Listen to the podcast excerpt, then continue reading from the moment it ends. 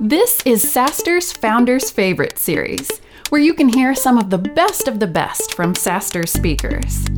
This is where the cloud meets. Guru is the knowledge management solution that delivers the information you need when and where you need it. Guru lets your team capture information instantly wherever it surfaces Slack, Gmail, Salesforce, Microsoft Outlook and Teams, and more without ever leaving their workflow. Visit getguru.com forward slash SaaStr to get Guru for free. Up today, Christoph Janz, Managing Partner at Point Nine Capital. I'm Christoph Janz. I'm a partner at Point Nine Capital. Um, I'll talk about uh, the topic of fundraising during a, a, pandemic.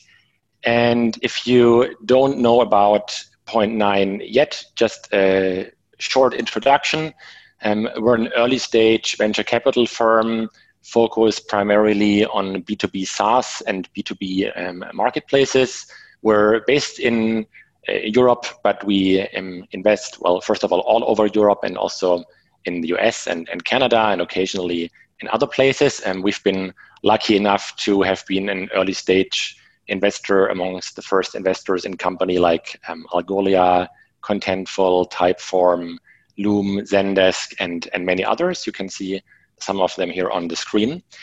So what does it take to raise capital in SaaS? Um, that's a question that we've looked at in the past many times, actually. Um, you might have come across uh, one of our SaaS funding napkins. And um, there was a blog post that we that I wrote a couple of years ago, um, where I tried to answer that question: what it takes to raise capital in SaaS on a literal back of a napkin, and it kind of developed um, a life of its own. And so we produced some real physical napkins, and we did that again in the next year and in the year thereafter. And uh, however, we have not yet created the pandemic version of that napkin.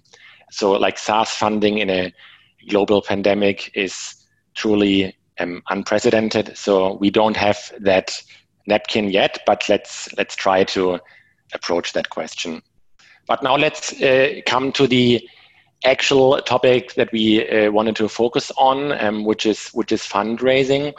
It's not a great time to be fundraising. Um, let's let's make no mistake about that. If you are not in this category of COVID nineteen beneficiary, um, like video conferencing, um, telehealth, uh, teleeducation, if for, for them it's it's it's easy to raise because they see such strong growth um, but if you're not in one of these categories, then it's most likely going to be harder. And if you can increase your your runway, decrease your burn, maybe do an internal round, that is certainly something to consider. But on the other hand, nobody really knows how long this crisis will, will take, how long the recession will take, if it's going to get worse before it gets better. And I think there are a lot of companies that have no choice but have to raise sometime within the next weeks or, or, or months or six to 12 months. And it's primarily for, for them where I, it's primarily those companies that I had in, in mind when I tried to put a couple of tips together. My first tip is that you should have a very clear COVID 19 assessment. And I think it's something that you should address uh, proactively as, as part of your, your pitch. There are a lot of questions that you uh, need to answer. Um, have you seen or do you expect an increase in churn, both with respect to logo churn and ARR churn? Are there changes to your conversion rates? Is your lead generation um, impacted? Um, what about pipeline development, sales cycles, pricing, payment terms, other changes in customer behavior or user behavior. So lots and lots of questions. Burn rate, uh, your targets in 2020, how is your team doing? Um, has the work from home situation changed where you where you're going to hire in the future and how you're going to hire? So there are a lot of questions and now that we're about two or three months into the crisis, people expect you to um, have some answers. Obviously, there are still a lot of um, questions, and it's okay to to admit that uncertainty. It's um, um, it's okay to have multiple scenarios. I think nobody expects you to have all the answers, and, and really nobody knows how the next 12 or 24 months are going to look like. Um, but you should um, have done your homework by now, and you should be able to talk about the impact um, of the crisis on your company and what you've done to mitigate the negative impact, as well as to seize opportunities if, if there are um, opportunities that, that um, have um, come out of this. If COVID 19 has accelerated your growth, which it has in, in a couple of companies, and I mentioned some of the relevant categories here already, then, then that's awesome. But not every SaaS company is in a position to benefit from from this. Not everybody uh, can or must be one of the companies that benefits from Corona. So don't try to to make make it make this up. Um, just provide an, an honest and transparent um, assessment of how you are um, affected and and what your your actions are to to address that. My tip number two is that when you go out fundraising, you should start with an extra long long list, like longer than usual. And there are primarily two reasons for that. Number one, or reason A, is you might have to.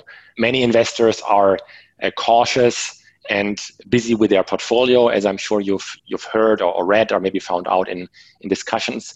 So the, the bar is, is just higher than it has been in, in normal times. And it's also possible that firms will drop out of the process because they struggle to build conviction without meeting you in person. And that's something I'll try to address in some more detail in, in a minute. Um, but you just have to expect that you will get more no's or more people that go silent or are just not excited for various reasons. And, and that is a good reason to, to start with a longer list um, from the get go. The good news is that you can. There is no no coffee meetings, no dinners. The process is a lot more efficient, um, which means you can start with a much bigger long list and run a process where you talk to a much larger number of investors in, in parallel. And I have a nice quote here from Nimrod Priel, the, the founder and CEO of a company called Radical, uh, which has very recently uh, raised a, a, round of financing. And Nimrod wrote a blog post in which he said, the one advantage you have right now is that there are no face-to-face meetings, so there is no commute, wait in the lobby, order coffee overhead. I fit seven to eight pitches a day while spending seven hours with our two-year-old and so on. I thought this is uh, this was really nice, and we also we've also seen this in our own uh, portfolio. Um, here is a quote from uh, a company, from a founder um, of a company in our portfolio that has just closed a, a Series A. Um, it's in German here, but uh, I can give you the, the takeaway in, in English. Um, and what he said was that the long list should be larger than normal as many investors drop out just because of the special circumstances currently. It took us two weeks less than planned to get to a term sheet. And without traveling, it's much easier to talk to many investors in, in parallel. So um, he actually kind of enjoyed the process more than um, the normal process with um, a lot of um, like meetings, travels, uh, coffees, dinners. Um, so there is there is a positive side uh, to that as well. Now, if you have a long very long, long list, then it's very important that you disqualify ruthlessly. And that's my point number three here. It's usually either love at first sight or never love when you when you meet in investors. Obviously, there can be exceptions, but um, I think in most cases, either people get excited pretty quickly and then they do their work to to confirm their assumptions or they they will just never get excited i think if the initial excitement isn't there then you can probably spend your time on other leads um, so make sure that you focus your your really scarce time on on the best leads. And in that sense, it's not that different from an enterprise sales process where you also want to create a large top of the funnel and because that gives you then the opportunity to cherry pick um, the best leads rather than spending time with with wrong leads that are just unlikely to to convert. And you probably also you probably don't want to be the one who teaches an investor um, to do his or her first remote investment just like you probably don't want to be the SaaS company that teaches somebody in another company to to buy software for the first time or to do to buy SaaS for the first time. So you probably want to focus your resources on, in this case now, investors where you think they they won't struggle with the with the process just because they they cannot meet you in person. Um, and I have another uh, very nice quote on on that topic from another awesome Point Nine family founder who a couple of weeks ago uh, sent me a narrowed down list of what he said the, the prospects that he thought uh, were still realistic to write a term sheet. Um, and then he he said um, uh, my criteria uh, for realistic is that they followed up with the right buyer questions a few days after sending data room and then scheduled a follow up call. And I think this was really awesome. It's, it's very rare that I've seen kind of qualification of investors with that clarity. I think the more natural and also understandable behavior for founders is to be optimistic, maybe overly optimistic, and to uh, assume that everything went great because that's the uh, also the signals that investors tend to send because they want to create like keep keep up keep their options open. But I think it's really smart to try to really read the interest from investors realistically um, and then just not waste time with um, with the wrong ones and focus on on the right ones or maybe even change your plans if you come to the conclusion that this round is just not happening uh, right now. Tip number four is that you should have a killer deck and killer due diligence materials. And this is actually something i've been talking about for a long time but i think now that a larger part of the process is asynchronous, it's, it's even more important that all of the materials that you share are in, in perfect shape. So you should have a data room with all the important KPIs, and that should be ready before you before you have the first um, pitch, um, because once you do, there won't be time to put all to, to put all of this together, uh, and everything should be either like obvious or self-explanatory, or there should be notes to minimize the um, the back and forth uh, clarifications. It's also a good idea to create an, an FAQ or a similar document to preempt uh, some of the due diligence questions which uh, you will probably get from um, investors. And what we've also seen founders do, which I think is a, is a great idea, is to provide a narrated version, like a loom of your deck, in addition to sending over your deck.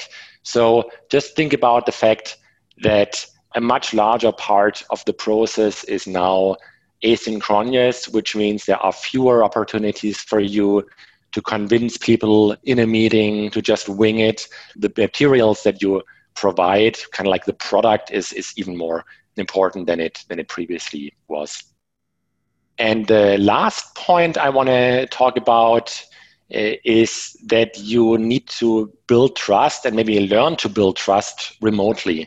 It's not a no brainer uh, for investors to invest over the distance. They still have to adjust to that, and uh, transparency builds trust. So consider inviting VCs that you're in a process with uh, to your ChartMogul uh, to internal dashboards, share KPIs with them early on, be super responsive. That's probably a no-brainer. Um, what we like a lot at, at Point Nine, and I am I'm assuming it, it might work with other investors as well, is to do working sessions, and that can be a, a remote whiteboarding session, but it can also be um, that you collaborate asynchronously over a couple of days or maybe a week in a document or in a presentation to figure out something like a go-to-market strategy or, or a hiring plan. And I, I, think that actually gives both parties, both sides, a, a chance to get to know each other better and to kind of do a bit of a mutual try before you buy. Then I've heard walk and talk meetings with six feet apart, uh, apart or beers over Zoom to kind of socialize. I'm, I don't know yet. I have. I don't know if that's uh, going to be a a thing, but maybe uh, if the lockdown continues, then maybe maybe this is maybe the, those are some of the things that people will do. To to con- conclude here, I have pasted a post from Martin Mignot, uh, a partner at, at Index Ventures, that, which I thought was interesting. So, what he asked here was how can you get a sense for a company's culture without visiting their office and hanging out at the coffee machine?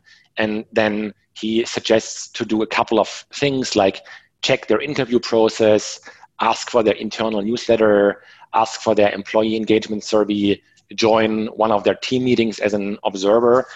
I think what this goes to show is that uh, there is a such a strong need from uh, on the investors side to to really get to know you, get to know some of your colleagues, and and build trust before you make this big decision to invest millions or maybe tens of millions of uh, dollars or euros into a company and, and dedicate, commit a large, a significant part of your time to it for for many years. So try to put yourself also in the into the investor's shoes and think about everything you can do to to build trust if you're currently not raising, but you're planning to raise capital sometime within the next six to 12 months, it might be a good idea to start building some relationships now or to warm up some existing relationships.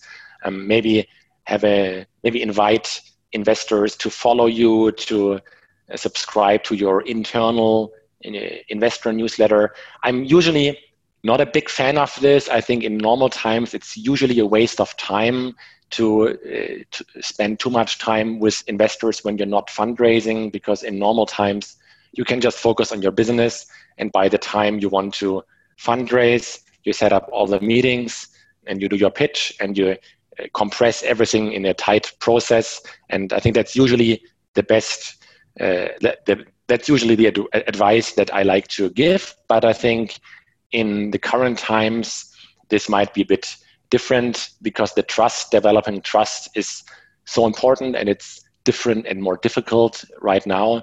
So uh, now might be the time to invest some of some more of your time in, into building these relationships um, ahead of when you need them. So uh, just to um, uh, wrap things up again, there are five pieces of advice that I'd like to leave you with. Number one, have a clear COVID 19 assessment, start with an extra long, long list, disqualify ruthlessly, have a killer deck and killer due diligence materials, and build trust remotely. Say goodbye to slip ups. Old news is a thing of the past. With Guru's verification tool, you'll always be confident that your team's knowledge is up to date and accurate because it's verified by your in house experts. SaaStr listeners can get Guru for free today by visiting getguru.com forward slash SaaStr.